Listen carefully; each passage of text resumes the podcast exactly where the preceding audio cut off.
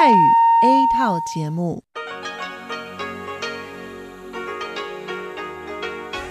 ที่นี่สถานีวิทยุเรดิโอไต้หวันอินเตอร์เนชันแนล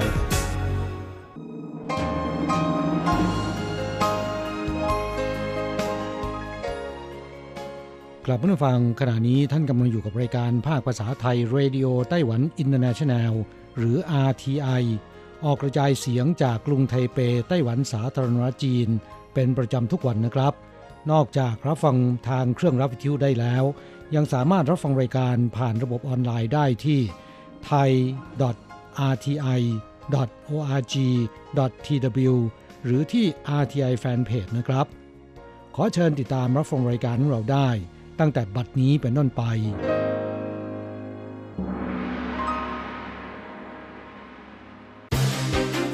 ลำดับแรก ขอเชิญติดตามรับฟัง ข่าวประจำวัน สวัสดีค่ะ คุณผู้ฟัง RTI ที่เคารพทุกท่าน ขอต้อนรับเข้าสู่ช่วงของข่าวประจำวันจากสถานีวิทยุ Radio Taiwan International ในวันพฤหัสบดีที่ 28 มกราคม พุทธศักราช 2564 ข่าวไต้หวันวันนี้มีดิฉันมณพรชัยวุฒิเป็นผู้รายงานค่ะ มีรายละเอียดของข่าวที่น่าสนใจดังนี้ ต้หวันพบผู้ติดเชื้อโควิด -19 จากต่างประเทศเพิ่มอีก 2 ราย ประกาศห้ามรับประทานอาหารเมื่อโดยสารขนส่งสาธารณะ ศูนย์บัญชาการโรคระบาดไต้หวันแถลงวันนี้ว่าไต้หวันพบผู้ติดเชื้อโควิด -19 เพิ่มอีก 2 ราย คนแรกเป็นชายชาวไต้หวันวัย 20 ปีเศษ ที่เดินทางกลับมาจากสหรัฐอเมริกา ส่วนอีกคนเป็นชายชาวไต้หวันวัย 30 ปีเศษ ที่เดินทางกลับมาจากประเทศเยอรมนี ทั้งคู่ปรากฏอาการเจ็บป่วยขณะอยู่ระหว่างการกักตัว 14 วัน จึงถูกพาตัวไปตรวจหาเชื้อโควิด -19 และยืนยันผลวันนี้ว่าติดเชื้อส่งผลให้ตอนนี้ไต้หวันมีผู้ป่วยสะสม 896 ราย รักษาหายแล้ว 809 ราย และเสียชีวิต7 ราย วันนี้ศูนย์บัญชาการโรคระบาดไต้หวันยังได้แถลงยกระดับมาตรการป้องกันโควิด -19 เมื่อโดยสารขนส่งสาธารณะอีกครั้ง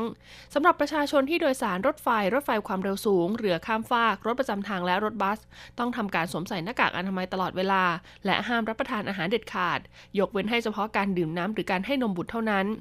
และช่วงเทศกาลตรุษจีนซึ่งมีวันหยุดยาวระหว่าง 8-16 กุมภาพันธ์ รถไฟความเร็วสูงจะยกเลิกการจำหน่ายตั๋วแบบไม่ระบุที่นั่ง ผู้โดยสารต้องมีตั๋วระบุที่นั่งเท่านั้น จึงจะสามารถใช้บริการได้ ส่วนรถไฟที่วิ่งระหว่างเมืองจำกัดให้จำหน่ายตั๋วยืนได้เพียงขบวนละ 120 ใบเท่านั้น28 มกราคม ลมหนาวกำลังแรงเคลื่อนตัวปกคลุมไต้หวัน ภาคเหนือ ภาคกลางอาจมีอุณหภูมิต่ำสุด 9 องศา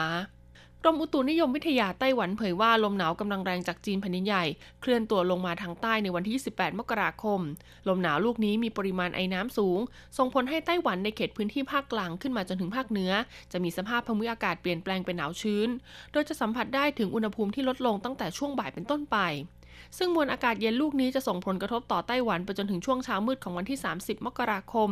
พื้นที่ในเขตภาคเหนือกับภาคกลางมีอุณหภูมิต่ำสุดอยู่ที่ประมาณ 9-11 องศาเซลเซียส ส่วนพื้นที่อื่นๆ มีอุณหภูมิต่ำสุดประมาณ 12-13 องศาเซลเซียส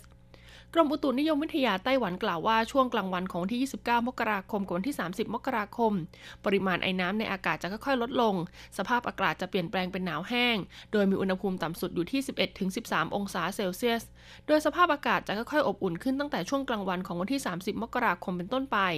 โดยอุณหภูมิสูงสุดของภาคเหนือจะอยู่ที่ประมาณ 21 องศาเซลเซียส ส่วนภาคกลางกับภาคใต้จะอยู่ที่ประมาณ 22-23 องศาเซลเซียส ความแตกต่างของอุณหภูมิจะค่อนข้างมาก และต่อเนื่องไปจนถึงวันที่ 1 กุมภาพันธ์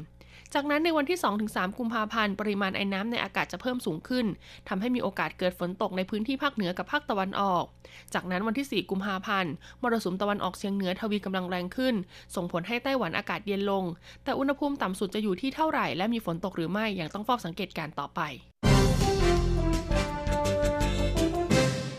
กรุงไทเปยกเลิกการชมดอกซากุระยามราตรีที่เน่ยหู ส่วนการชมดอกซากุระที่หยางหมิงซันจะต้องจำกัดจำนวนคน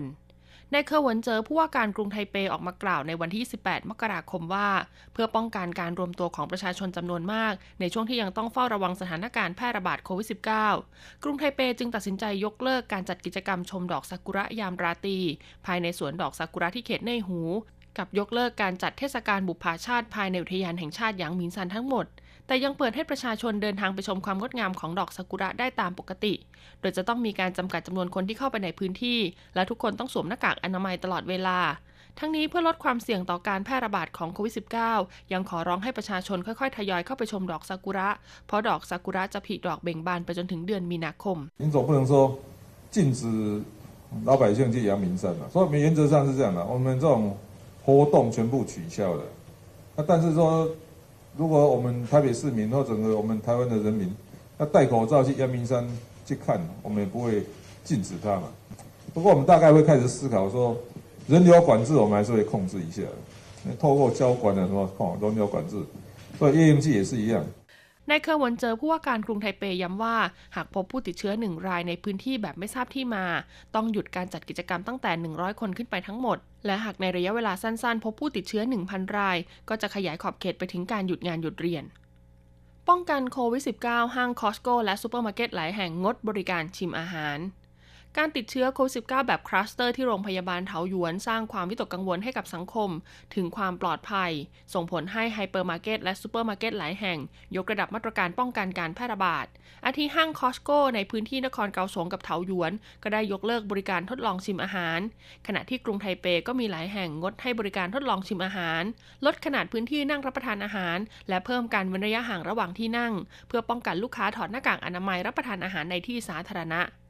ด้านซูเปอร์มาร์เก็ตที่มีสาขาทั่วไต้หวันอย่าง PX Mart นะคะ ก็ได้ออกมาแถลงว่าสำหรับสาขาในพื้นที่นครเถาหยวน ได้มีการเพิ่มความถี่ของการทำความสะอาด ตามจำนวนผู้เข้ามาใช้บริการ ปิดให้บริการพื้นที่นั่งพักผ่อนของลูกค้า ห้องน้ำสาธารณะ รวมถึงไมโครเวฟสำหรับอุ่นอาหารก็หยุดใช้งานด้วย ทั้งนี้ก็เพื่อความปลอดภัยของลูกค้าทุกคนที่เข้ามาใช้บริการ รุงไทเป นครนิวไทเป และนครเถาหยวนห้ามเยี่ยมญาติในโรงพยาบาลจนถึงวันที่ 9 กุมภาพันธ์ แต่ยกเว้นให้ 3 เงื่อนไข จากกรณีการติดเชื้อโควิด -19 แบบคลัสเตอร์ที่โรงพยาบาลเถาหยวน ซึ่งเป็นโรงพยาบาลในสังกัดกระทรวงสาธารณาสุขและสวัสดิการไต้หวันนั้น ส่งผลให้วันที่ 27 มกราคม ศูนย์บัญชาการโรคระบาดไต้หวันออกมาแถลงว่า สถานพยาบาลในสังกัดพื้นที่กรุงไทเป นครนิวไทเป และนครเถาหยวน จะต้องหยุดให้บริการเข้าเยี่ยมผู้ป่วยตั้งแต่บัดนี้เป็นต้นไปจนถึงวันที่ 9 กุมภาพันธ์ และจะอนุญาตให้ผู้ป่วยที่ต้องทำการพักรักษาตัวอยู่ในโรงพยาบาล มีผู้เข้ามาดูแลได้เพียงหนึ่งคนเท่านั้น แต่ทั้งนี้ก็มีการยกเว้นเป็นกรณีใน 3 เงื่อนไข ประกอบด้วย 1. ผู้ป่วยต้องเข้ารับการผ่าตัด หรือเข้ารับการรักษาแบบ invasive ที่จำเป็นต้องมีญาติคอยดูแล หรือญาติต้องเซ็นชื่อยินยอมอนุญาตบนเอกสารต่างๆ 2. ผู้ป่วยต้องเข้ารับการรักษาในแผนกฉุกเฉิน ห้อง ICU หรือห้องดูแลผู้ป่วยระยะสุดท้าย โดยผู้ป่วยมีความต้องการให้ญาติเข้าเยี่ยม เพื่อรับฟังคำอธิบายจากแพทย์ และ 3. ผู้ป่วยที่มีอาการสุดหนัก โดยจำเป็นต้องหารือกับแพทย์เพื่อดำเนินการรักษา หรือต้องทำการพักรักษาตัวในโรงพยาบาลเป็นระยะเวลานานๆ แพทย์จะประเมินว่าจำเป็นต้องให้มีญาติเข้าเยี่ยมและออกใบรับรองให้ ทั้งนี้ยังได้แนะนำให้ประชาชนใช้การโทรศัพท์หรือวิดีโอคอลสอบถามพูดคุยกับผู้ป่วยเป็นการชั่วคราวเพื่อความปลอดภัย ส่วนประชาชนที่ต้องเข้าไปภายในโรงพยาบาลจำเป็นต้องสวมหน้ากากอนามัยตลอดเวลา และปฏิบัติตามกฎระเบียบการป้องกันโรคระบาด ในระบบทางเดินหายใจอย่างเคร่งครัด หากพบว่ามีผู้ตั้งใจฝ่าฝืนกฎระเบียบดังกล่าวต้องระวังโทษปรับ 3,000 ถึง 15,000 เหรียญไต้หวันชมดอกซากุระที่ทะเลสาบสุริยันจันทราได้แล้วถึงเดือนมีนาคมมีจุดชมวิวโดยรอบถึง 8 แห่ง สำนักงานบริหารจัดการพื้นที่ทะเลสาบสุริยันจันทรา Sun Moon Lake National Scenic Area Administration กระทรวงคมนาคมไต้หวันเผยว่า ตอนนี้ฤดูแห่งการชมดอกซากุระที่ทะเลสาบสุริยันจันทรามาถึงแล้ว ดอกซากุระจะเริ่มทยอยผลิดอกเบ่งบานในช่วงสิ้นเดือนมกราคม ไปจนถึงเดือนมีนาคม โดยนอกจากจะมีจุดชมดอกซากุระซึ่งมีชื่อเสียงเป็นที่รู้จัก อย่างหมู่บ้าน Formosan Aboriginal Culture Village หรือจิวจูเหวินฮวาชุน กับมหาวิทยาลัย National National Chi Nan University แล้ว ก็ยังมีจุดอื่นๆ รอบทะเลสาบสุริยันจันทราที่สามารถชมดอกซากุระได้อีก ประกอบด้วยอี้ตาเต้าชินสุยปู้เต้าชื่อเอินถาปู้เต้าหวีชื่อเซียงเซียงฉากังโยสุยกังจินหลงซานปู้เต้าซินอี้เซียงกวางฟู่กัง พร้อมกันนี้ยังมีกิจกรรมมากมายให้นักท่องเที่ยวได้ร่วมสนุก เช่นที่หมู่บ้าน Formosan Aboriginal Culture Village มีการเปิดให้ชมดอกซากุระยามราตรี ระหว่างวันที่ 6 กุมภาพันธ์ถึง 7 มีนาคม งานชงชาดอกซากุระวันที่ 21ถึง27 กุมภาพันธ์ และงานตลาดนัดดอกซากุระ ปิกนิกใต้ต้นซากุระ และชิมเซตอาหารจากดอกซากุระ ระหว่างวันที่ 30 มกราคมถึง 7 มีนาคม ส่วนที่มหาวิทยาลัย National จีนัน University ก็มีกิจกรรมเกี่ยวกับการชมความงดงามของดอกซากุระ ให้นักท่องเที่ยวได้เข้าร่วม ในช่วงวันที่ 2 กับ 21 กุมภาพันธ์ และวันที่ 7 13 กับ 24 มีนาคมด้วย จบการรายงานข่าวไต้หวัน สวัสดีค่ะ ต่อไปขอเชิญฟังข่าวต่างประเทศและข่าวจากเมืองไทยค่ะสวัสดีค่ะ คุณผู้ฟังที่เคารพ ช่วงของข่าวต่างประเทศและข่าวในเมืองไทยรายงานโดยดิฉันการจยากริชยาคมค่ะ ข่าวต่างประเทศสำหรับวันนี้นั้นเริ่มจากข่าว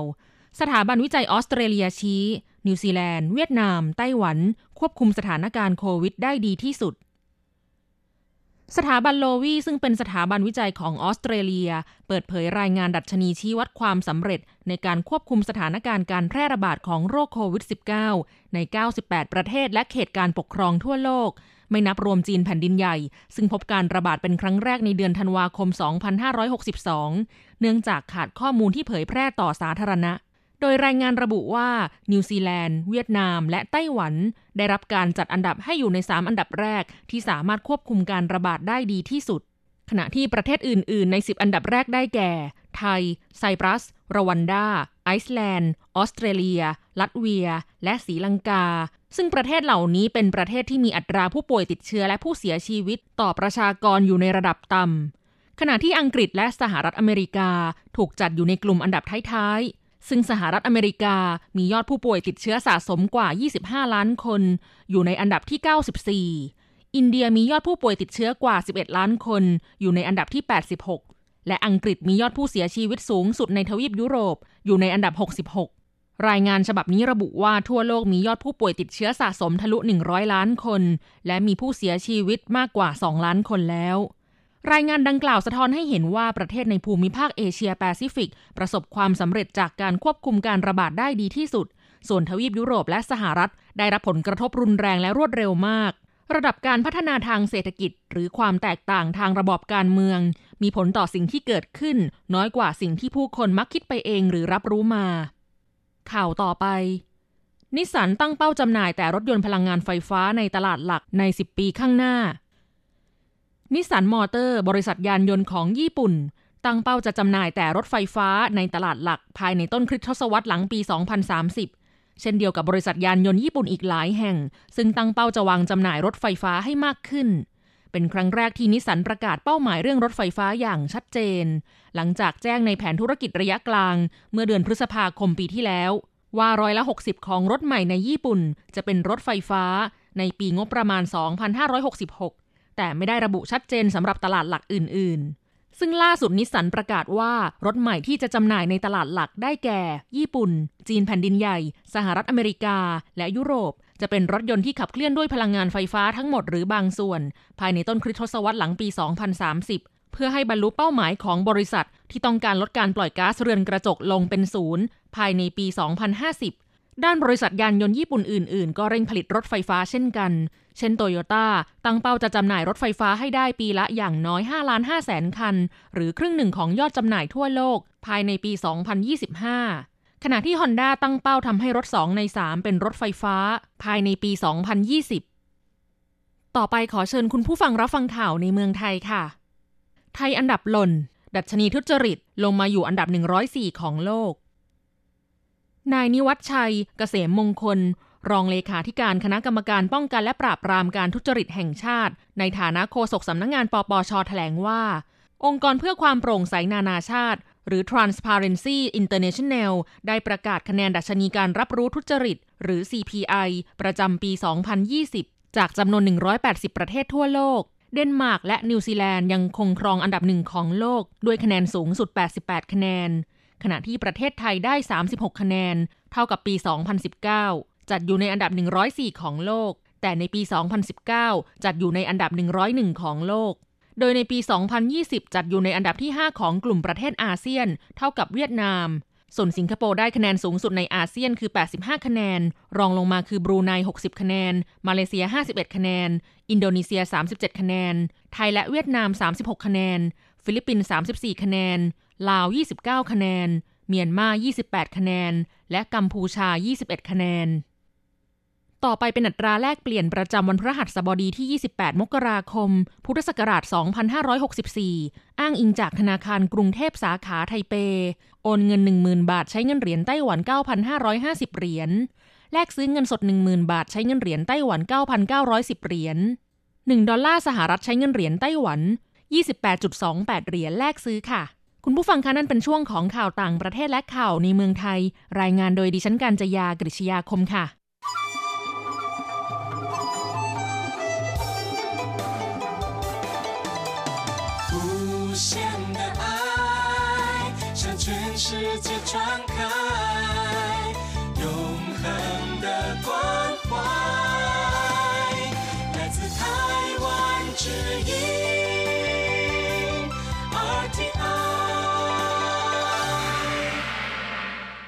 ครับคุณครับขณะนี้คุณกำลังติดตามรับฟังรายการภาคภาษาไทยจากสถานีวิทยุ RTI ซึ่งส่งกระจายเสียงจากกรุงไทเป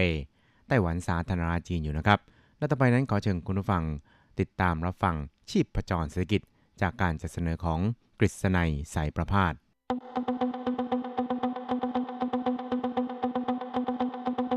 กิจก้าวไกลประชาสุขสันต์จับชีพประจรเศรษฐกิจสู่บันไดแห่งความผาสุก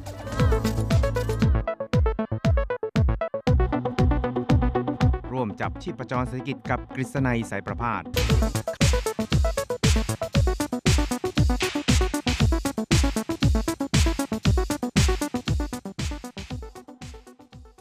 สวัสดีครับคุณผู้ฟังที่รักและเคารพทุกท่านครับผมกฤษณัยสารพาดก็กลับมาพบกับคุณผู้ฟัง อีกครั้งหนึ่งครับ ในช่วงเวลาของชีพประจรเศรษฐกิจนะครับ ซึ่งก็พบกันเป็นประจำทุกสัปดาห์ครับ ในค่ำวันพระหัสแล้วก็เช้าวันศุกร์3ครั้งด้วยกันนะครับ ก็จะนำเอาเรื่องราวความเคลื่อนไหวที่น่าสนใจทางด้านเศรษฐกิจ ในไต้หวันในช่วงที่ผ่านมา มาเล่าสู่ให้กับคุณผู้ฟังได้เราฟังกันนะครับ ครับสำหรับในวันนี้นะครับเราก็จะนำคุณผู้ฟังไปติดตามเกี่ยวกับ ในช่วงปลายปีนะครับ ซึ่งจริงแล้วมันน่าจะเป็นต้นปีนะครับ แต่ว่าในไต้หวันเนี่ยก็มักจะ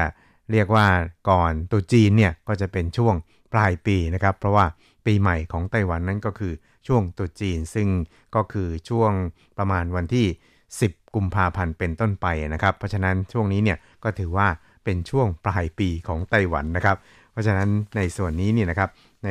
การรายงานข่าวต่างๆเนี่ยก็มักจะใช้ ในช่วงที่กำลังจะขึ้นปีใหม่หรือว่ากำลังจะตุจีนเนี่ยนะครับ สัมภาษณ์บรรดาบุคคลสำคัญสำคัญต่างๆ ในไต้หวันนะครับ ซึ่งคราวนี้ก็เป็นการสัมภาษณ์ท่านรัฐมนตรีว่าการกระทรวงเศรษฐการของไต้หวันนะครับ ก็คือนางหวังเหมยฮวานะครับนางหวังเหมยฮวานี่นะครับ ก็เรียกได้ว่าเป็นลูกหม้อของ กระทรวงเศรษฐการมาตั้งแต่ต้นๆเลยนะครับ ก็คือตั้งแต่เป็นลูกน้องเขานะครับ จนขยับขยายกระเยื่อนขึ้นมาเป็นอธิบดีมั่งเป็นผู้อำนวยการสำนักมั่งอะไรอย่างนี้นะครับ จนกระทั่งเป็นรัฐมนตรีช่วยเป็นประหลัดนะครับ แล้วก็ตอนนี้เนี่ยก็ขยับขึ้นมาเป็นรัฐมนตรีว่าการกลุ่มบางเหียน ทางด้านเศรษฐกิจของไต้หวันเนี่ยอย่างเต็มตัวเลยทีเดียวนะครับ ซึ่ง สำนักพิมพ์นะครับหรือว่าหนังสือพิมพ์ Economic Daily News ในไต้หวันเนี่ยก็ได้สัมภาษณ์พิเศษ ท่านรัฐมนตรีท่านนี้นะครับ ซึ่งนางหวางเหมยฮวาเองเนี่ยก็มีความช่ำชองนะครับแล้วก็มีความเชี่ยวชาญทางด้านการเจรจาการค้าพอสมควรนะครับ แล้วก็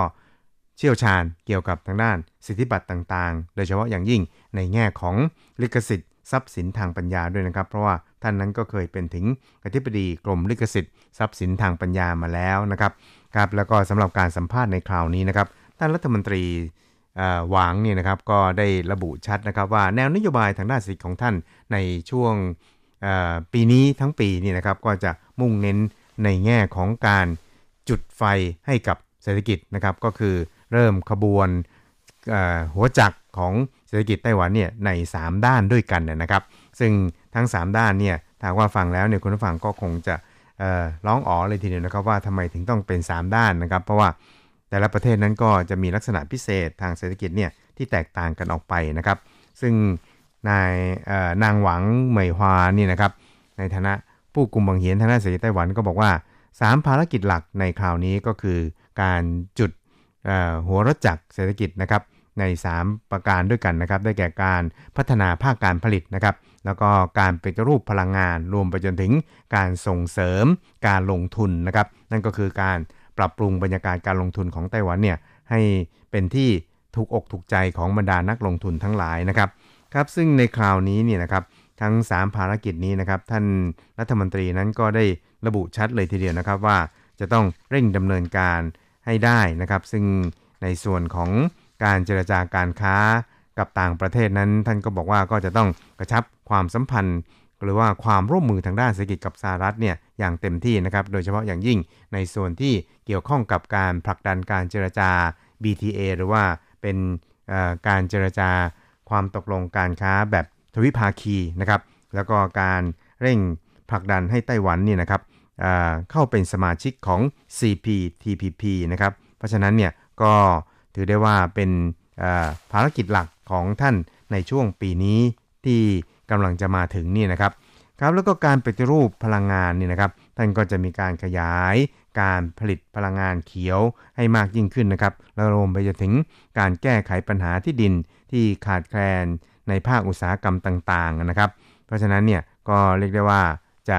มุ่งเน้นไปในส่วนนี้แล้วก็ นอกจากแก้ปัญหาที่ดินแล้วนี่นะครับ ก็ยังจะต้องแก้ไขปัญหาในเรื่องของการขาดแคลนน้ำนะครับ ซึ่งในเรื่องที่ดินเนี่ยก็จะให้ส่วนกลางเนี่ยนะครับ มีการประสานกับส่วนท้องถิ่น ร่วมกันพิจารณาในการแก้ไขปัญหานี้ เพราะว่าเรื่องที่ดินนี่นะครับ บางทีก็จะต้องพึ่งพาอาศัยส่วนท้องถิ่นด้วยว่า จะต้องร่วมกันในการช่วยกันแก้ปัญหาให้กับบรรดานักลงทุนนะครับ เพราะว่าการพัฒนาอุตสาหกรรมนั้นก็จะต้องใช้ที่ดินในการ ตั้งโรงงานอะไรทำนองนี้นะครับ ส่วนในแง่ของทางด้านเรื่องการขาดแคลนน้ำนะครับ แล้วก็ในเรื่องของการพัฒนาทางด้านส่วนอื่นๆนี่นะครับ ก็จะมีการประสานงานกันอย่างใกล้ชิดระหว่างส่วนกลาง กับส่วนท้องถิ่นเหมือนกันนะครับครับและนอกจากนี้เนี่ยก็จะมุ่งเน้นในการพัฒนาอุตสาหกรรม ภาคอิเล็กทรอนิกส์นะครับกับอุตสาหกรรมดั้งเดิมเนี่ยเพื่อให้ทั้งสองส่วนนี่นะครับสามารถเกื้อหนุนกันได้ นั่นเองนะครับนั่นก็คือ การยกระดับการปรับตัวนะครับหรือว่าการ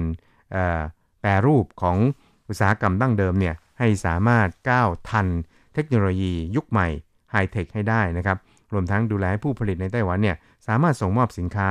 ให้ตรงตามกำหนดเวลานะครับ แล้วก็สร้างมาตรฐานของรถไฟฟ้าที่เป็นเอกภาพด้วยนะครับ ซึ่งก็จะทำให้ไต้หวันนี่นะครับมี ศักยภาพสามารถที่จะแข่งขันกับประเทศอื่น ๆได้นะครับซึ่งในส่วนนี้เนี่ยนะครับทางท่านรัฐมนตรีเนี่ยก็ยังได้กล่าวถึงแนวนโยบายมุ่งใต้ใหม่ของท่านประธานาธิบดีชาอิงหวนนะครับ ซึ่งก็ผลักดันกันมาตั้งแต่วาระแรกก็คือในสมัยแรกตั้งแต่เมื่อปี 2016 นะครับ ตอนนี้ก็ผลักดันไปแล้วถึง 5 ปีนะครับ ก็เริ่มเห็นผลพอสมควรนะครับ แล้วก็ท่านเองนั้นก็บอกว่า จะต้องมีการผลักดันแนวนโยบายมุ่งใต้ใหม่นี่นะครับ ต่อเนื่องต่อไป เพราะว่ามันมีความสำคัญแล้วก็สามารถที่จะส่งเสริมให้ไต้หวันเนี่ยมีการกระจายตลาด กระจายแหล่งลงทุนไปได้ ไม่เอาไข่ไก่นี่นะครับ ไปไว้ในตะกร้าใบเดียวกันนะครับ ซึ่งก็ถือได้ว่าเป็นการกระจายความเสี่ยงทั้งทางด้านตลาด แล้วก็ทางด้านการลงทุนของไต้หวันได้เป็นอย่างดีทีเดียวครับ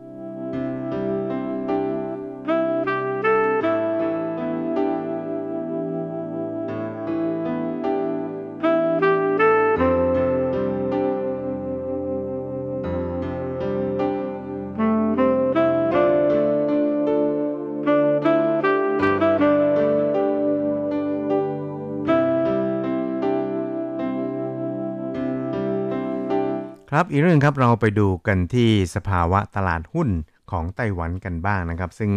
หลายๆคนเนี่ยก็อาจจะมีความรู้สึกงุนงงเหมือนกันนะครับว่า เอ๊ะทำไมในช่วงวิกฤตโควิดนี่นะครับตลาดหุ้นจึงพุ่งขึ้นมากมายขนาดนี้นะครับ ซึ่งไม่เฉพาะในไต้หวันเท่านั้นนะครับ แม้แต่ในเมืองไทยเนี่ยก็รู้สึกว่าตลาดหุ้นเนี่ยก็รู้สึกว่าโชดช่วงชัชวานไม่แพ้กันเหมือนกันนะครับ เพียงแต่ว่าระดับของความโชดช่วงชัชวานเนี่ยอาจจะต่างกันนะครับ เพราะว่าตอนนี้เนี่ย ดัชนีหลักทรัพย์ของไต้หวันตอนนี้ก็พุ่งไปแตะที่1เอ่อ16,000 จุดแล้วนะครับ เพราะฉะนั้นเนี่ยก็เรียกได้ว่าเป็นนิมิตหมายอันดีนะครับที่ตลาดหุ้นของไต้หวันเนี่ยสามารถที่จะขยับขึ้นไปอยู่ในระดับหมื่นกว่าจุดเนี่ยนะครับมานานพอสมควรนะครับ เพราะว่าในช่วงประมาณ 10-20 ปีที่ผ่านมานี่นะครับดัชนีหุ้นของไต้หวันเนี่ยก็ทรงๆอยู่ในระดับที่ไม่ค่อยจะถึงหมื่นจุดนะครับ แต่ว่า พอเลย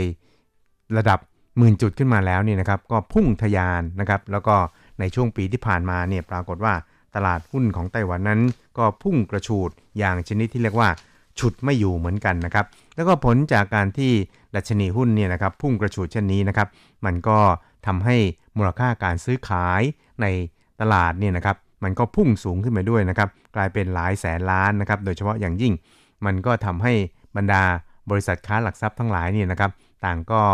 ทำกำไรเนี่ยแบบชนิดที่เรียกว่าเงินตุงกระเป๋าก็ว่าได้เลยทีเดียวนะครับ ซึ่งจากสถิติที่ผ่านมานี่นะครับก็ปรากฏว่าบรรดาบริษัทค้าหลักทรัพย์ทั้งหลายนี่นะครับในช่วงปีที่ผ่านมาเนี่ยทำกำไรถึง 58,400 ล้านเหรียญไต้หวันนะครับ ตัวเลขนี้นะครับก็พุ่งขึ้นจากปีก่อนหน้านี้ก็คือปี 2019 นี่นะครับถึง 43%เลยทีเดียวนะครับ ซึ่งบางแห่งเนี่ยนะครับหรือว่าบริษัทค้าหลักทรัพย์บางแห่งนะครับ มีกำไรถึงเป็น 15,000 ล้านเลยทีเดียวนะครับ เพราะฉะนั้นเนี่ยก็เรียกได้ว่าการที่อยู่ในสภาวะช่วงโควิด -19 นี่นะครับตลาดหุ้นพุ่งขึ้นนี่นะครับ มันก็อาจจะเรียกได้ว่าเป็นการสวนกระแสของภาวะตกต่ำของบรรดาอุตสาหกรรมท่องเที่ยวนะครับครับ แต่ว่าอย่างไรก็ตามเนี่ยนะครับ ในตลาดหลักทรัพย์ที่เป็นในส่วนของอุตสาหกรรมการท่องเที่ยวนี่นะครับ ก็ร่วงกันระเนระนาดเหมือนกันนะครับ ยกเว้นในส่วนของสายการบินนะครับที่ยังคงสามารถปรับตัวให้เข้ากับสภาวะโควิด -19 โดยการเปลี่ยน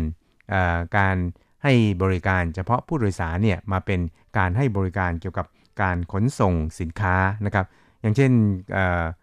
EVA Air เนี่ยนะครับก็มีการปรับเปลี่ยน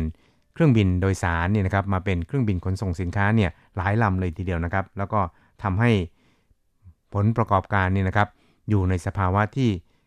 ได้กำไรนะครับแทนที่จะขาดทุนนะครับขวหางหรือว่า China Airline ก็เช่นเดียวกันนะครับ ก็อยู่ในภาวะที่ทำกำไรให้กับตัวเองเหมือนกัน เพราะว่าสามารถที่จะปรับตัวได้ให้เข้ากับสภาวะของการระบาดของโควิด -19 เนี่ยได้อย่างดีเยี่ยมนะครับ ซึ่งอันนี้เนี่ยก็ถือได้ว่าเป็นตัวอย่างที่น่าศึกษานะครับว่าในช่วงโควิดเนี่ยนะครับสายการบินซึ่งถือว่าเป็นอุตสาหส่วนหนึ่งของอุตสาหกรรมการท่องเที่ยวเนี่ยก็ยังสามารถปรับตัวให้เข้ากับสภาวะวิกฤตเช่นนี้นะครับนั่นก็คือการใช้เครื่องบินโดยสารเนี่ยมาเป็นเครื่องบินขนส่งสินค้านะครับ เพราะฉะนั้นเนี่ยก็เรียกได้ว่าการบริหารกิจการการบริหารธุรกิจนี่นะครับ ถือว่ามี ความสำคัญแล้วก็สายตาอันยาวไกลของผู้บริหารเนี่ยก็มีความสำคัญอย่างยิ่งต่อการอยู่รอดของออกิจการของตัวเองนะครับ เพราะฉะนั้นในส่วนนี้เนี่ยนะครับก็เรียกว่าเป็นส่วนที่น่าจับตามองพอสมควรเลยทีเดียวครับ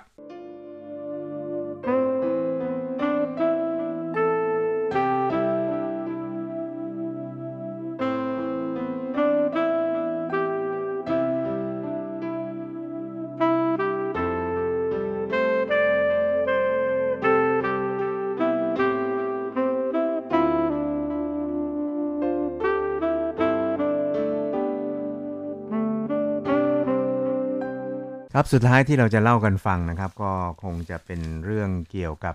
การที่ไต้หวันนะครับมีมูลค่าการสั่งซื้อสินค้าจากต่างประเทศนี่นะครับพุ่งกระฉูดเช่นเดียวกันนะครับ โดยเดือนที่แล้วนี่นะครับทำสถิติหรือว่าทุบสถิติเท่าที่เคยมีมานะครับสูงถึง 60,000 กับ 500 ล้านเหรียญสหรัฐนะครับเเพิ่มขึ้นต่อปีเนี่ยถึง 38%นะครับก็เรียกได้ว่าเป็น การเติบโตพุ่งสูงขึ้นอย่างต่อเนื่องเป็นเดือนที่ 10 แล้ว แล้วก็ส่งผลให้ตัวเลขตลอดทั้งปีของปีที่แล้วนี่นะครับ พุ่งทะยานไปที่ 533,600 ล้านเหรียญสหรัฐ ก็เป็นการทุบสถิติเท่าที่เคยมีมาของไต้หวันเช่นเดียวกันนะครับ เพราะฉะนั้นเนี่ยการใช้กลยุทธ์ในการส่งออกของไต้หวันนั้น ก็ประสบความสำเร็จเป็นอย่างดีในยุคโควิดนะครับ หรืออาจจะเป็นเพราะว่าอุตสาหกรรมที่เกี่ยวข้องกับการป้องกันโรค การควบคุมการระบาดของโรคนะครับ ไม่ว่าจะเป็นทางด้านอิเล็กทรอนิกส์นะครับหรือว่าทางด้านดิจิทัลเนี่ยก็เรียกได้ว่าไต้หวันเนี่ยก็เป็นหัวหอกสำคัญของอุตสาหกรรมต่าง ๆ เหล่านี้นะครับ เพราะฉะนั้นเนี่ยก็เลยทำให้การส่งออกของไต้หวันนั้นพุ่งกระฉูดอย่างที่เห็นครับ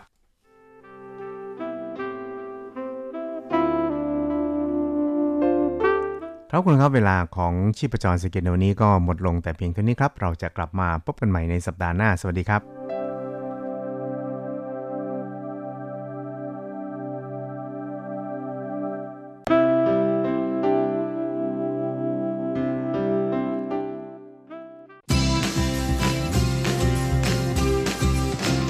ข่าวเด็ดกีฬามัน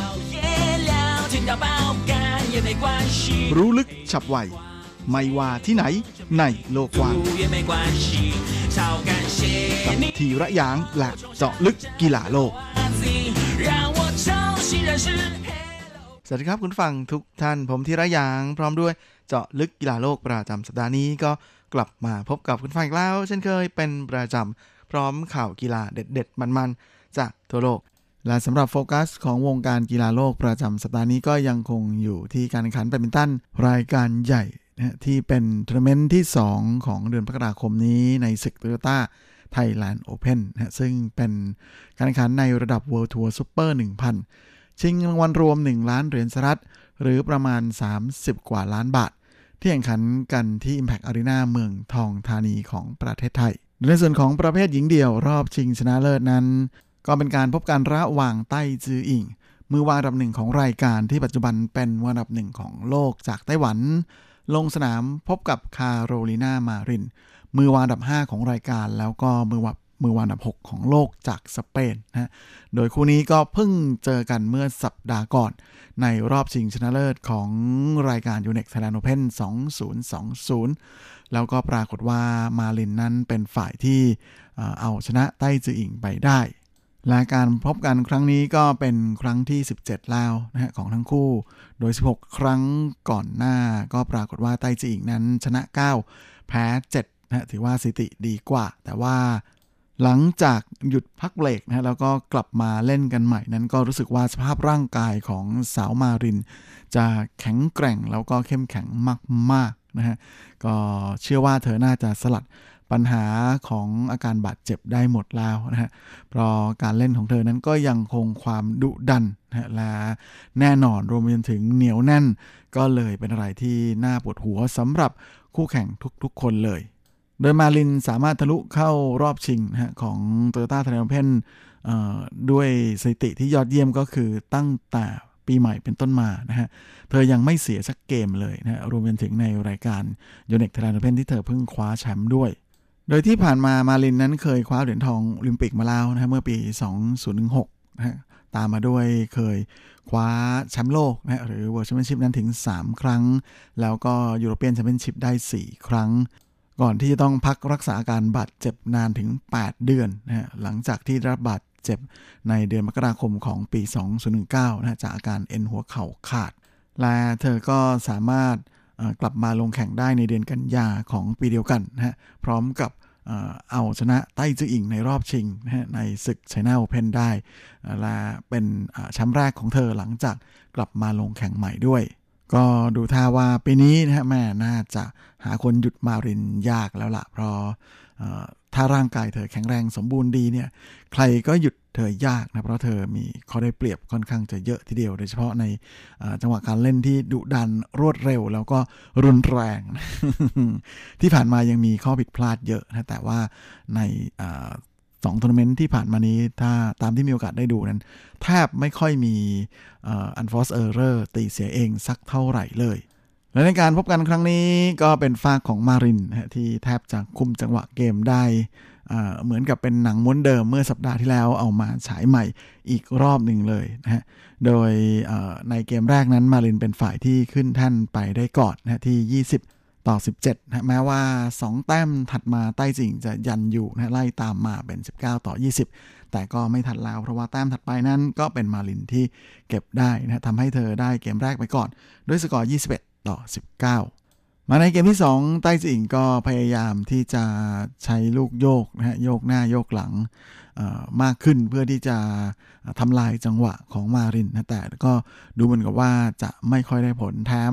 เธอยังมีปัญหาในเรื่องของการตีเสียเอง เสียมากด้วยเหมือนกันนะก็เลยทำให้ในเกมที่ 2 นั้น เธอก็เสียไปอีกนะด้วยสกอร์ 17 ต่อ 21 เป็นอันว่า จบการแข่งขันมารินเอาชนะไป 2 เกมรวด โดยใช้เวลาในการแข่งขัน 48 นาที พร้อมกับคว้าแชมป์ไป2ทัวร์นาเมนต์ซ้อนเลยทีเดียวนะโดยมารินนั้นก็ยังได้เงินรางวัลไปอีก 70,000 เหรียญสหรัฐ หรือประมาณ 2 ล้านกว่าบาทนะในขณะที่ไต้จืออิงรองแชมป์นั้น ก็ได้ไป 34,000 เหรียญสหรัฐนะประมาณ 1 ล้านกว่าบาท โดยหลังจบการแข่งขันใต้จิงก็ให้สัมภาษณ์นะบอกว่า เธอตีเสียเองเยอะมากในวันนี้ เธอรู้ดีอยู่แล้วว่าสปีดการเล่นของมารินนั้นค่อนข้างจะเร็วมาก และเธอก็พยายามที่จะตามจังหวะของคู่แข่งให้ทัน แต่ว่าแม้มารินในวันนี้นั้นมีเกมบุกที่ดุดันมาก ๆ แล้วก็ทำเกมบุกอย่างต่อเนื่อง ไม่ปล่อยให้เธอหายใจหายคอเลย รวมไปจนถึงตัวเธอเองนั้นก็ไม่สามารถ แก้ปัญหาในเรื่องของการตีเสียเองได้นะก็เลยทำให้สุดท้ายนั้น ก็แพ้ไปในที่สุดนะโดยเจ้าตัวก็ได้ขึ้นไปโพสต์บน Facebook ส่วนตัวนะฮะขอบคุณแฟนๆ ที่คอยให้กำลังใจนะฮะว่าขอบคุณสำหรับ 2 สัปดาห์ที่ผ่านมากับการกำลังใจที่ส่งมาให้ตลอด สัปดาห์นี้ได้รองแชมป์มาอีกหนึ่งสัปดาห์หน้าจะพยายามสู้ต่อ สำหรับอีกหนึ่งนักกีฬาไต้หวันที่ทะลุเข้ารอบชิงนะฮะของ Toyota Thailand Open นั้นก็เป็นการแข่งขันประเภทชายคู่นะฮะโดยคู่ดูโอหลินหยางนะฮะหรือหวังชิลินและหลี่หยาง ซึ่งเพิ่งจะคว้าแชมป์ชายคู่มาเหมือนกันนะฮะเมื่อสัปดาห์ก่อนในรายการ u n e x Thailand Open นะฮะแล้วก็เป็นแชมป์ในระดับซุป เปอร์ซีรีส์ 1,000 รายการแรกของทั้งสองหนุ่มด้วยนะมาสัปดาห์นี้ก็ทะลุเข้ารอบชิงอีกแล้ว โดยคู่แข่งของพวกเขาในรอบชิงชนะเลิศนั้น ก็เป็นอารอนเซียที่จับคู่กับโซอูยิกมือคู่วาดับ 8 ของรายการที่ปัจจุบันเป็นวาดับ 9 ของโลกจากมาเลเซีย ซึ่งก็ปรากฏว่าลีหยางและหวังชิลินยังคง ความร้อนแรงอย่างต่อเนื่องนะเพราะว่าพวกเขาสามารถเอาชนะคู่ดูโอจากมาเลไปแบบไม่เหนื่อยมากนะฮะด้วยสกอร์ 21 ต่อ 13 และ 21 ต่อ 18 เอาชนะไป 2 ต่อ 0 เกมเลย ทำให้ทั้งคู่สามารถคว้าแชมป์นะฮะระดับซูเปอร์ซีรีส์รายการที่ 2 มาครองได้สำเร็จแบบแม่ต่อเนื่อง 2 สัปดาห์ติดเลย พร้อมกับรับเงินรางวัลไป 74,000 เหรียญสหรัฐหรือประมาณ 2.2 ล้านกว่าบาท ในขณะที่คู่ดูโอจากมาเลเซียที่เป็นรองแชมป์นั้น ก็จะได้ไป 35,000 เหรียญสหรัฐหรือประมาณ 1.05 ล้านบาท หลังจบการแข่งขันทั้งสองหนุ่มก็ให้สัมภาษณ์กับสื่อนะโดยหวังชิลินนั้นก็บอกว่าการที่มีโอกาสคว้าแชมป์ระดับซูเปอร์ซีรีส์1,000 มาได้ 2 สัปดาห์ติดนั้นเป็นอะไรที่เรียกได้ว่า มหัศจรรย์และเหลือเชื่อมากๆ ไม่รู้จะอธิบายยังไงว่า เขาดีใจขนาดไหน และแน่นอนว่าในวันนี้เขากับหลีหยางนั้นก็พยายามอย่างเต็มที่ที่จะโฟกัสอยู่ในการแข่งขันทุกๆช็อตทุกๆ ลูก แต่หลังจบการแข่งขันก็คงจะร่วมกันฉลองให้สนุกไปเลย ด้านหลี่หยางก็บอกว่าในครั้งนี้ที่เขามีโอกาสมาลงแข่งในประเทศไทยนั้น ก็ตอนแรกตั้งใจแค่ว่าจะสนุกกับการแข่งขันให้มากที่สุด และในการแข่งขันวันนี้พวกเขาทั้งคู่ก็พยายามอย่างเต็มที่ที่จะสร้างแรงกดดันให้กับคู่แข่งจากมาเลเซีย และตามติดในทุกๆช็อตเลย จึงทำผลงานได้ดี พร้อมนี้หลี่หยางเองก็หัวเราะและบอกกับผู้สื่อข่าวนะว่ามันเป็นอะไรที่ไม่น่าเชื่อจริง ๆ เพราะคาดไม่ถึงเลยว่าจะได้ผลขนาดนี้ พร้อมนี้ก็พูดอย่างดีใจทีเดียวนะว่าแชมป์ทั้งสองรายการนี้ ก็ถือว่าเป็นผลสำเร็จที่ได้จากการที่ พวกเขาทั้งคู่ฝึกซ้อมอย่างหนักมาตลอดปีที่แล้ว และแน่นอนว่าจะไม่ยอมหยุดแต่เพียงแค่นี้และจะพยายามคว้าแชมป์มาให้ได้มากขึ้น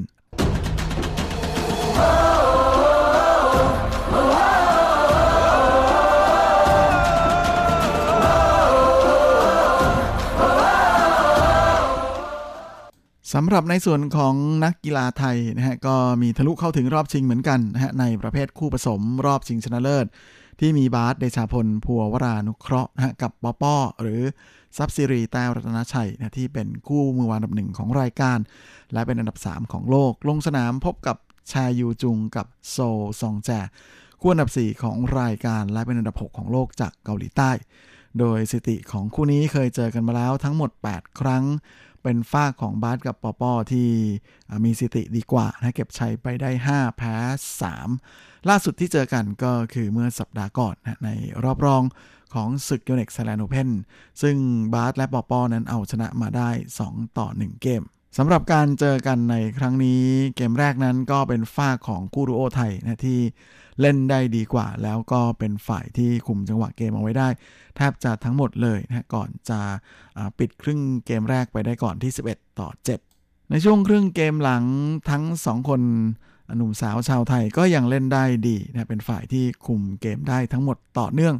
ก็เลยทำคะแนนขึ้นนำถึง 16 ต่อ 11 และสุดท้ายก็ปิดเกมแรกไปได้ก่อนด้วยสกอร์ 21 ต่อ 16 มาในเกมที่ 2 ก็ค่อนข้างจะสูสีกันมากขึ้นนะแต่ว่าฝากดูไทยนั้นเป็นฝ่ายที่ทำเกมบุกได้น้ำได้เนื้อมากกว่า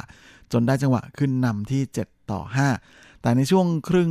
เกมแรกนั้นนะก็ปรากฏว่าเป็นฝ้าของดูโอเกาหลีที่เร่งทำคะแนนจนแซงนำแล้วก็สามารถคว้าแต้มที่ 11 มาครองได้ก่อนนะจนเป็นฝ่ายที่ออกนำ11 ต่อ 10 ช่วงครึ่งเกมหลังนั้นคู่เกาหลีก็ได้จังหวะทำแต้มจนขึ้นนำที่ 14 ต่อ 12 แต่ว่าเป็นฝ่ายของบาสกับปอปอที่พลิกกลับขึ้นมาตีตื้นแล้วก็นำกลับมานำที่ 17 ต่อ 15 นะช่วงท้ายเกมคู่ดูโอไทยนั้น save game point ไว้ได้ จนทำให้เสมอกัน 20 ต่อ 20นะต้องมา deuce กันต่อ ซึ่ง 2 แต้มถัดมานั้นก็เป็นคู่ดูโอไทยที่เก็บไปได้หมดนะก็เลยเอาชนะไปในเกมที่ 2 อีก ด้วยสกอร์ 22 ต่อ 20 เป็นอันว่าบาสและปอปอนะสามารถคว้าแชมป์ คู่ผสมของ Yonex Thailand เอ้ไม่ใช่ครับ Toyota Thailand Open นะฮะมาครองได้สำเร็จนะก็ถือเป็นการคว้าแชมป์2ทัวร์นาเมนต์รวดอีกเหมือนกันนะโดยใช้เวลาในการแข่งขัน 46 นาทีและนอกจากนี้ก็ยังเป็นการคว้าแชมป์ในระดับ World Tour 1,000 เป็นรายการที่ 2 ของทั้งคู่ด้วยนะครั้งแรกที่ได้ก็คือเมื่อสัปดาห์ก่อนนั่นเอง น่ามีอะไรเหมือนกันด้วยนะทั้ง ชายคู่ของไต้หวันนะและคู่ผสมของไทยที่ต่างก็คว้าแชมป์สองรายการรวดในครั้งนี้โดยในส่วนของเงินรางวัลนั้นทั้งคู่ก็จะได้เท่ากับชายคู่นะฮะก็คือแชมป์ได้ 74,000 เหรียญสหรัฐหรือประมาณ 2.2 ล้านบาท ในขณะที่รองแชมป์นะก็จะได้ 35,000 เหรียญสหรัฐหรือประมาณ 1.05 ล้านบาทและสำหรับสัปดาห์นี้ก็จะเป็นรายการใหญ่รายการที่3นะฮะ ของวงการแบบอาชีพที่จะแข่งขันกันในเมืองไทยต่อเนื่องนะฮะซึ่งก็จะเป็นทัวร์นาเมนต์ HSBC BWF World Tour Final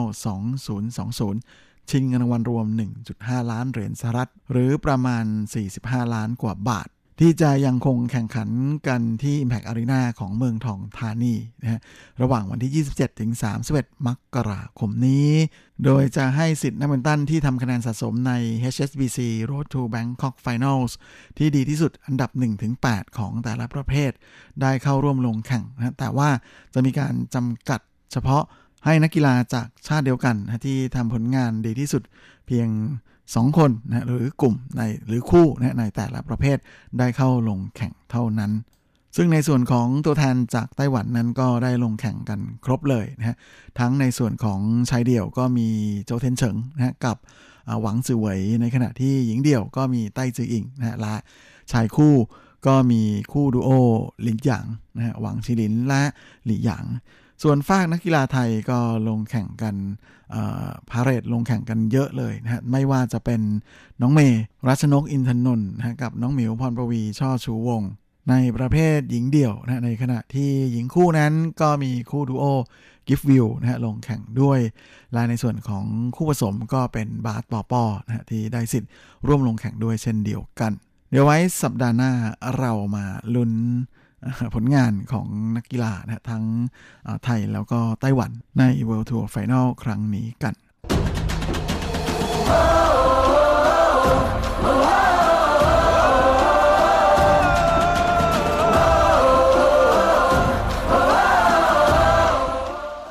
ครับและเวลาของรายการสัปดาห์นี้ก็หมดลงอีกแล้ว ผมก็คงจะต้องขอตัวขอลาไปก่อนในเวลาเพียงเท่านี้เอาไว้เราค่อยกลับมาพบกันอีกครั้งอาทิตย์หน้าเช่นเคย ในวันและเวลาเดียวกันนี้ ส่วนสำหรับวันนี้ก็ขอให้คุณฟังทุกท่านโชคดี มีความสุขสุขภาพแข็งแรงแข็งแรงกันทุกหน้าทุกคนเฮ้งๆแหละสวัสดีครับ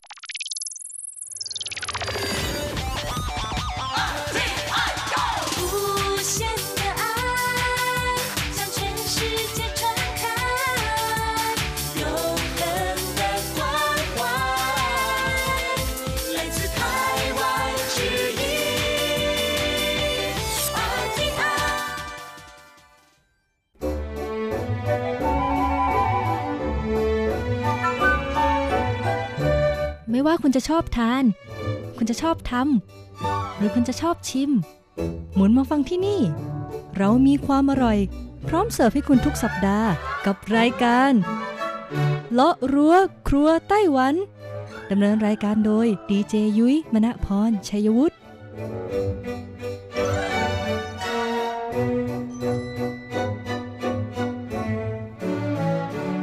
วัสดีค่ะ คุณผู้ฟัง RTI ที่เคารพทุกท่านขอต้อนรับเข้าสู่รายการเลาะรั้วครัวไต้หวันค่ะ รายการที่จะนำเสนอเรื่องราวของความอร่อยที่เกิดขึ้นในไต้หวันนะคะดำเนินรายการโดยดิฉันดีเจยุ้ยมณพรชัยวุฒิค่ะ ต้องบอกเลยล่ะค่ะว่าเรื่องราวของความอร่อยในสัปดาห์นี้นะคะ เป็นเรื่องราวของความอร่อยที่เพิ่งมาใหม่แบบสดสดร้อนร้อนเลยทีเดียวกับคุณผู้ฟัง เรียกได้ว่าเป็นร้านอาหารนะคะ จากต่างประเทศค่ะ ที่มาเปิดสาขาในไต้หวันเมื่อปี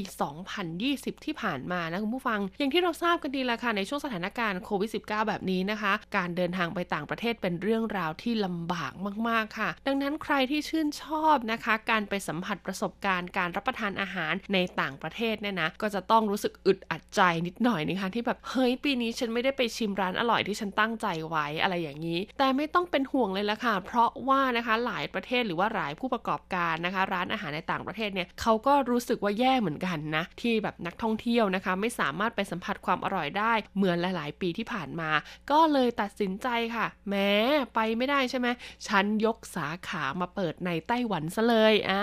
ให้คนไต้หวันที่คิดถึงเมนูอาหารอร่อยๆจากร้านเหล่านี้นะคะ ได้รับประทานกัน ซึ่งในวันนี้ค่ะยุ้ยก็มี 10 ผลโหวตนะคะ ร้านอาหารเปิดใหม่ที่เป็นแฟรนไชส์จากต่างประเทศ ที่คนไต้หวันรู้สึกว่า happy ที่สุดนะ ที่มาเปิดในช่วงปี 2020 ที่ผ่านมาค่ะ 10 ร้านดังนี้จะมีร้านอะไรบ้างถ้าพร้อมแล้วไปฟังกันเลยค่ะ ช่วง เปิดตำรา ความอร่อย สำหรับอันดับที่ 10 ค่ะ เป็นร้านที่มีชื่อภาษาจีนว่าหว่าหยางเชียนค่ะ ต้องบอกเลยว่าร้านนี้หากใครเคยไปเที่ยวญี่ปุ่นนะคะ จะเห็นได้ว่าเขามีสาขาเยอะมากๆค่ะ เพราะเขาเป็นร้านขายเบนโตะเซตเจ้าดังเลยทีเดียวนะ เรียกได้ว่ามีสาขาอยู่ทุกสถานีรถไฟของญี่ปุ่นเลยละค่ะ หลายๆ คนนะคะ ชื่นชอบรสชาติของเขามากๆเลยทีเดียวนะ ถือว่าเป็นร้านเก่าแก่มากๆนะคะ ดังนั้นค่ะด้วยความที่ไต้หวันเองนะก็ได้รับอิทธิพลในส่วนของการรับประทานเบนโตะหรือว่าข้าวกล่องรถไฟมาจากญี่ปุ่นอยู่แล้วนะคะ ร้านนี้ก็เลยตัดสินใจมาเปิดสาขาที่台北車站หรือว่าไทเป Main Station นั่นเองนะคะ เมื่อเดือนสิงหาคมปี 2020 ที่ผ่านมาค่ะ พร้อมขนเมนูเบนโตะเซตสไตล์ญี่ปุ่นนะ คุณผู้ฟังที่ผสมผสานเข้ากับอาอาหารไต้หวันบางส่วนนะคะ ออกมาจำหน่ายเรียกได้ว่ามีถึง 7 รสชาติเข้ากล่องรถไฟให้เราได้เลือกชิมกันเลยนะคะ เอาเป็นว่าใครที่อยากชิมแล้วก็สามารถไปชิมได้เลยที่สถานีรถไฟไทเป Main Station ค่ะ มาต่อกันที่อันดับ 9 เลยดีกว่าค่ะ กับร้านที่มีชื่อว่าโซซือฟังนะคะ ภาษาอังกฤษก็คือซูชิโยชิค่ะคุณผู้ฟัง ต้องบอกเลยว่าร้านนี้ค่ะ ก็เป็นอีกหนึ่งร้านซูชิชื่อดังของญี่ปุ่นนะคะ ซึ่งความดังและความอร่อยของเขานี่ไม่ธรรมดานะคุณผู้ฟังได้รับการการันตีนะคะ จากมิชลินเลยทีเดียวนะคะ เป็นระดับ 2 ดาวถึง 5 ปีติดต่อกันค่ะโอ้โห แสดงว่าเรื่องราวของคุณภาพนี้ไม่ต้องพูดถึงเลยทีเดียวนะสามารถรักษาได้เป็นอย่างดีเลยละค่ะปกติแล้วนะคะ ถ้าเราจะไปรับประทานเนี่ยก็จะต้องบินไปถึงที่ญี่ปุ่นเลยใช่ไหมแต่ตอนนี้ไม่ต้องแล้วค่ะ เพราะเขาตัดสินใจมาเปิดสาขาที่กรุงไทเปแล้วนะคะ เมื่อเดือนเมษายนปี 2020 ที่ผ่านมาคุณผู้ฟัง แต่ก็แน่นอนแหละค่ะว่าช่วงแรกของการมาเปิดสาขานะคะ โอ้โหนะ ก็จะต้องรอคิวกันนานหน่อยละค่ะเขาบอกว่าช่วงแรกเลยนะ ที่ร้านมาเปิดใหม่ๆนะคะ ต้องใช้เวลาจองคิวล่วงหน้านานถึง 2 เดือนเลยทีเดียวค่ะ แต่ตอนนี้ก็อาจจะไม่ต้องใช้เวลานานขนาดนั้นแล้วนะคะ เต็มที่ก็จองคิวล่วงหน้า 1 อาทิตย์เท่านั้นนะ ใครที่สนใจนะคะ อยากทานอาหารญี่ปุ่นระดับมิชลินสตาร์ในไต้หวันแล้วก็ต้องไปที่ร้านนี้แหละค่ะซูชิโยชิไทเป มาต่อกันที่อันดับ 8 เลยดีกว่าค่ะ กับร้าน 2D Cafe นะคะ ต้องบอกเลยว่าร้านนี้นะคะมาจากมาเลเซียค่ะ เป็นคาเฟ่ชื่อดังของมาเลเซียนะ ความมีเอกลักษณ์ของร้านนี้นะคะ ก็คือการตกแต่งร้านด้วยลายเส้นที่เป็นการวาดภาพด้วยมือนั่นเองคุณผู้ฟัง ซึ่งแต่ละเมืองนะคะที่เขาไปทำการเปิดสาขาเนี่ยก็จะมีรูปร่างลักษณะของลายเส้นนะคะ ในการตกแต่งร้านที่แตกต่างกันออกไปค่ะ เมนูอาหารในร้านเนี่ยก็จะเป็นเหมือนพวกคาเฟ่ทิงหรือว่าคาเฟ่ทั่วไป มีทั้งของคาวของหวานจะรับประทานเป็นอาหารเช้า อาหารเที่ยงของว่างนะคะ หรือว่าจะเป็นอาหารเย็นก็ได้นะ แล้วก็ยังมีในส่วนของอาหารมาเลเซียขึ้นชื่ออีกด้วยละค่ะ ซึ่งต้องบอกเลยนะคะว่าหากใครเนี่ยไปเที่ยวมาเลเซียนะคะ ในยุคที่แบบยังไม่มีโควิดนะก็จะต้องไปที่ร้าน 2D Cafe แต่ตอนนี้ไม่ต้องบินไปถึงมาเลเซียแล้วค่ะ เพราะว่าเขามาเปิดสาขาในไต้หวันเรียบร้อยแล้วนะคะ เมื่อเดือนพฤษภาคมที่ผ่านมาค่ะ แล้วก็คิดดูว่าเปิดสาขาที่ไทเปนะ ก็มีทั้งที่ไทเปซือต้าซังเชวียนนะคะเป็นสาขาแรกเลยนะคุณผู้ฟัง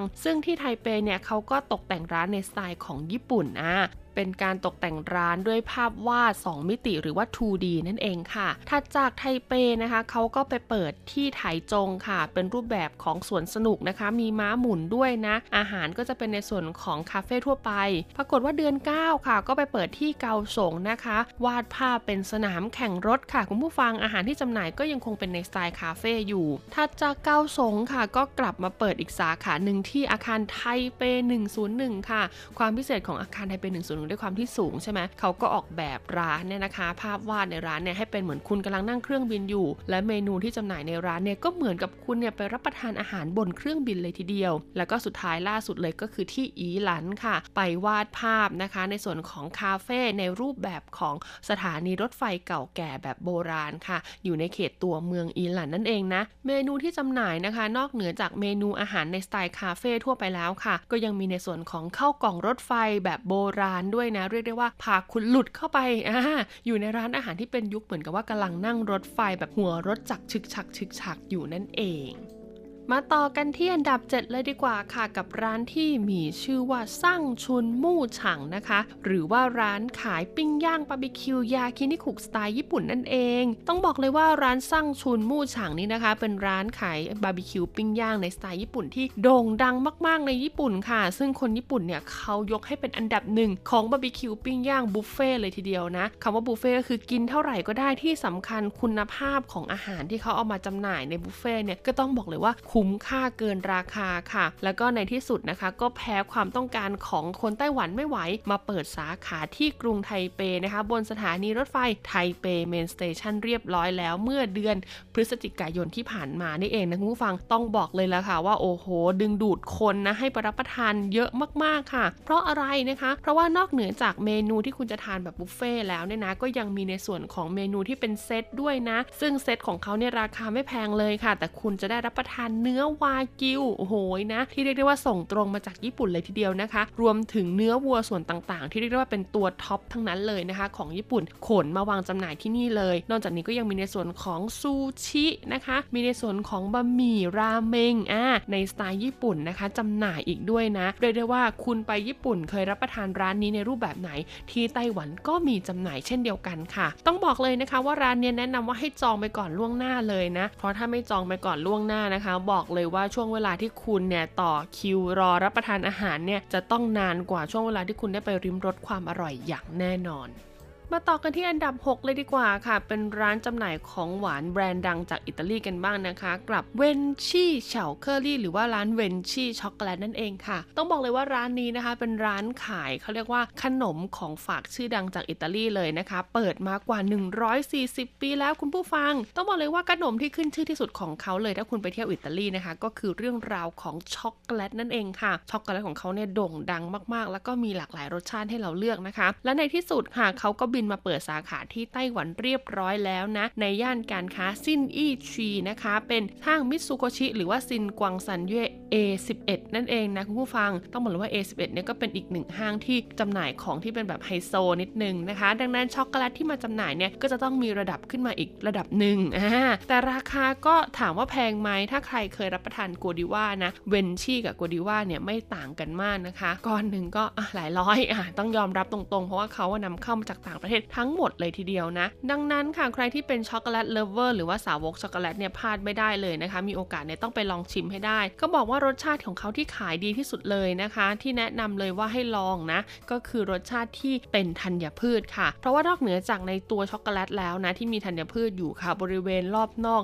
เขาก็มีการเคลือบธัญพืชไว้ด้วยนะ ซึ่งไฮไลท์ของเขานะคะก็คือตัวช็อกโกแลตส่วนใหญ่แล้วเนี่ยก็จะใช้เป็นช็อกโกแลตดำนะคะ เป็นดาร์กช็อกโกแลต75%เลยทีเดียวนอกเหนือจากช็อกโกแลตแล้วค่ะ ใครที่ชอบทานไอศครีมช็อกโกแลตนะเวนชี่เจลาโต้เนี่ยก็มีไอศครีมที่รสชาติเข้มข้นมากๆนะคะ และที่สำคัญนะรสชาติของไอศครีมของเขาเนี่ยก็จะผลัดเปลี่ยนกันไปตามฤดูกาลวัตถุดิบในอิตาลีด้วยนะ ดังนั้นค่ะใครที่ชอบรับประทานไอศครีมเจลาโต้แท้จากอิตาลีนะคะ โดยเฉพาะไอศครีมเจลาโต้รสช็อกโกแลตรสชาติต่างๆ แล้วก็พลาดไม่ได้เลยทีเดียว มาต่อกันที่อันดับ 5 เลยดีกว่าค่ะ กับร้านจำหน่ายซูชิรางหมุนชื่อดังของญี่ปุ่นอีกหนึ่งร้านค่ะ ที่เพิ่งมาเปิดสาขาในไต้หวันเมื่อเดือนกรกฎาคมที่ผ่านมานะคุณผู้ฟัง ซึ่งต้องบอกเลยละค่ะหากใครที่ชื่นชอบการรับประทานซูชิรางหมุนราคาเบาๆนะ เริ่มต้นที่ 30-40 เหรียญไต้หวันแล้วก็ร้านนี้เป็นอีกหนึ่งตัวเลือกที่น่าสนใจมากๆค่ะ หากใครจำได้ก่อนหน้านี้นะคะ ยุ้ยเคยพูดถึง 10 อันดับ ร้านซูชิรางหมุนในไต้หวันเมื่อประมาณปี 2019 ใช่ไหมเคยพูดไปแล้วนะคะ ซึ่งตอนนั้นเนี่ยร้านนี้ยังไม่ได้มาเปิด แล้วก็ล่าสุดปี 2020 ค่ะ ก็มีในส่วนของจินจั่นเหมยเว่ยโซ่ซื้อ ต้องบอกเลยนะคะว่าร้านนี้ถือเป็นซูชิเกรดพรีเมียมนะคะ ที่เป็นแบบซูชิรางหมุนนะคุณผู้ฟัง ราคาเริ่มต้นตั้งแต่ 40 เหรียญค่ะ ไปจนกระทั่งถึงแพงสุดเลยก็คือประมาณ 1,000 เหรียญไต้หวันโอ้ my god แสดงว่าในจานนั้นเนี่ยจะต้องมีอะไรที่พรีเมียมอยู่เต็มไปหมดเลยทีเดียวนะคะ แล้วเขาก็บอกว่าเมนูของเขาเนี่ยก็ค่อนข้างหลากหลายมากๆนะ มีซูชิให้เลือกรับประทานกว่า 120 แบบเลยทีเดียวคุณผู้ฟัง ดังนั้นใครที่เป็นสาวกนะคะ ซูชิรางหมุนนะ บอกเลยว่าพลาดไม่ได้จริง ๆ ค่ะกับร้านนี้นะ แล้วก็นอกเหนือจากเมนูประจำแล้วนะคะ เมนูตามฤดูกาลแบบเดียวกับที่ญี่ปุ่นเนี่ยก็มีมาให้ทุกท่านได้เลือกสรรกันอีกด้วยละค่ะเขาบอกว่าเมนูขึ้นชื่อของเขาเลยนะคะ ก็คือเมนูที่เกี่ยวข้องกับตระกูลปูต่างๆอเขาบอกว่าร้านนี้ดังมากๆนะ ดังนั้นใครที่เป็นสาวกซูชิหน้าปูต่างๆเนี่ยบอกเลยว่าต้องไปรับประทานให้ได้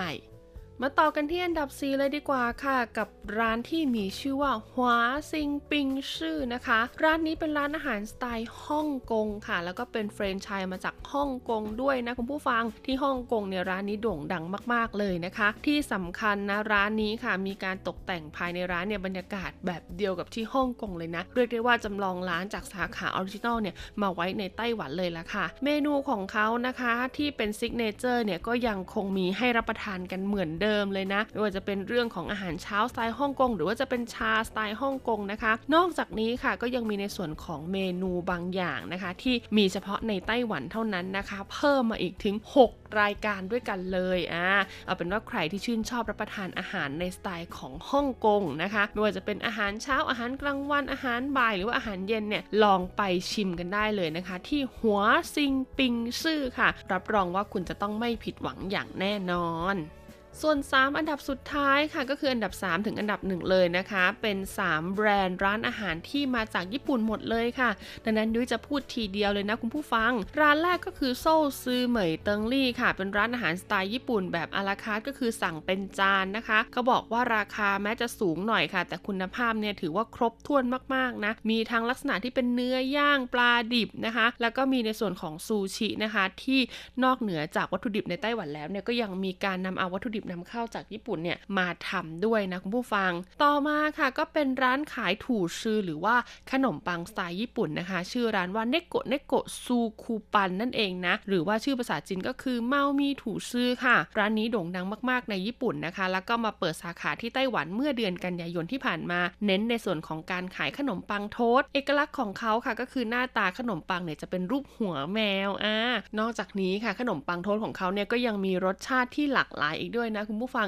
เรียกได้ว่าญี่ปุ่นมีแบบไหนเนี่ยเขาก็ยกมาอบในไต้หวันแบบนั้นเลย และสุดท้ายอันดับหนึ่งค่ะก็คือร้านขายโทสที่มีชื่อว่าซากิโมโตะเบเกอรี่นะคะ ก็เป็นร้านดังอีกหนึ่งร้านจากญี่ปุ่นค่ะ พอรู้ว่าไต้หวันเนี่ยมีกระแสการรับประทานขนมปังโทสชื่อดังมากๆนะคะ ก็เลยมาเปิดร้านจำหน่ายในญี่ปุ่นด้วย ซึ่งเขาไม่ได้มาแค่ตัวขนมปังอย่างเดียวนะ มีซอสต่างๆนะคะ ที่เป็นเหมือนท็อปปิ้งอ่าในสไตล์ของญี่ปุ่นเนี่ยมาวางจำหน่ายด้วยเช่นเดียวกัน เอาเป็นว่าใครที่สนใจนะคะ ก็สามารถคลิกเข้าไปดูหน้าตาของอาหารต่างๆ ได้ หรือว่ารวมถึงนะคะ คลิกที่ชื่อร้านเลยนะ บนเว็บไซต์ RTI นะคะ คุณก็จะสามารถเข้าไปดูพิกัดเพื่อตามไปชิมความอร่อย จากร้านอาหารทั้งหมดเลยนะคะ ที่มาเปิดในไต้หวันเมื่อปี